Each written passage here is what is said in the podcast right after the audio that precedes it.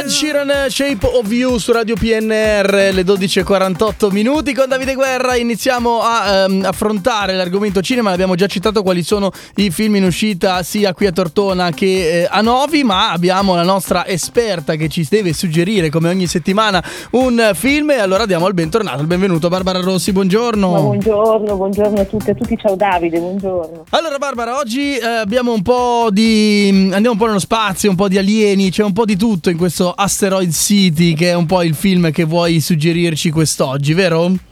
Sì, sì, sì, davvero c'è un po' di tutto, come dici tu, ma è la bellezza di questo film.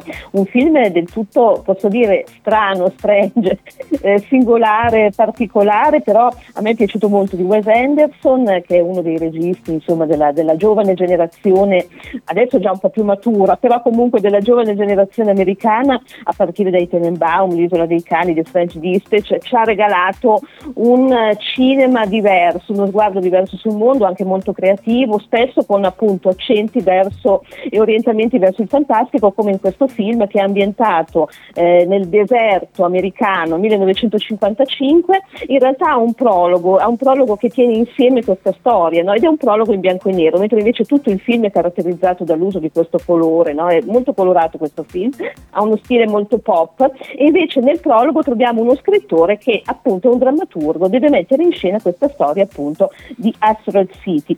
Eh, allora il film film è godibilissimo, è in pieno stile Wes Anderson, quindi è uno stile ironico, è uno stile molto sopra le righe, sono questi personaggi bizzarri e anche due grandi attori, insomma un attore e un'attrice eh, del cinema americano insomma, che noi conosciamo moltissimo e che apprezziamo come Tom Hanks e Scarlett Johansson, anche loro insomma all'interno di questa storia in cui eh, davvero in questo deserto, in questa porzione di deserto che sembra un po' finta, no? cioè dove i palmizi, dove tutto ciò che vediamo, la sabbia stessa sembra finta, in realtà è proprio l'effetto Wes Anderson, no? cioè dobbiamo in qualche modo capire che si tratta di finzione, però nello stesso tempo ci dobbiamo divertire, dobbiamo entrare in questa storia. E davvero arrivano gli alieni, no? si tratta di un convegno di astronomia a cui partecipano da diverse parti dell'America, appunto personaggi davvero molto sopra le righe, molto strambi, arrivano gli alieni, ma non svelo di più perché il film appunto è godibile proprio perché assistiamo a questa reazione no? insomma, di ciascun personaggio di fronte a un evento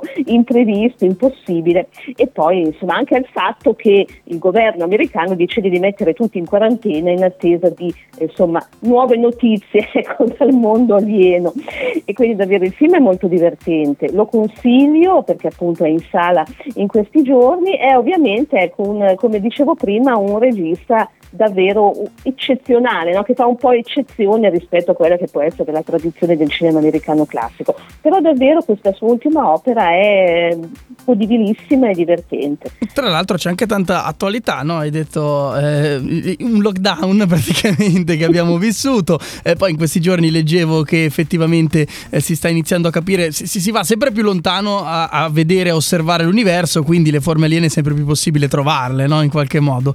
Quindi più attuale che mai. E poi mi piace un sacco questa cosa dei colori. Io ho l'immagine davanti, che credo sia la copertina, ed effettivamente eh, mi, ricorda, mi riporta subito innanzitutto gli anni 50, perché i colori sono quelli, pin-up, molto sì. colorate, no? Mi ricorda in mente sì. quella cosa lì. E, ehm, posso dire magari una castroneria, eh, però mi ricorda un po' l'ultima stagione di Boris quando vanno nel deserto, hai presente?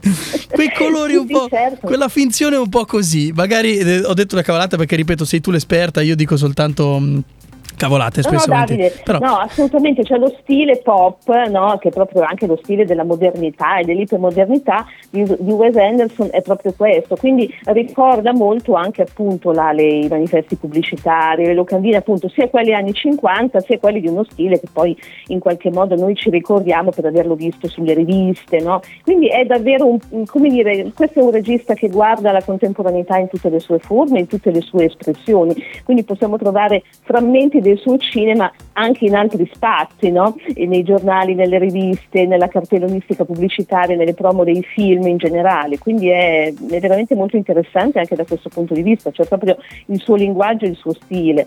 Perfetto, quindi Asteroid City, per chi non l'avesse sentito, Wes Anderson è il film suggerito in questo giovedì 12 ottobre dalla nostra Barbara Rossi, che ringraziamo come sempre e alla Grazie quale diamo appuntamento alla settimana prossima per un altro film. E quindi buon weekend Barbara.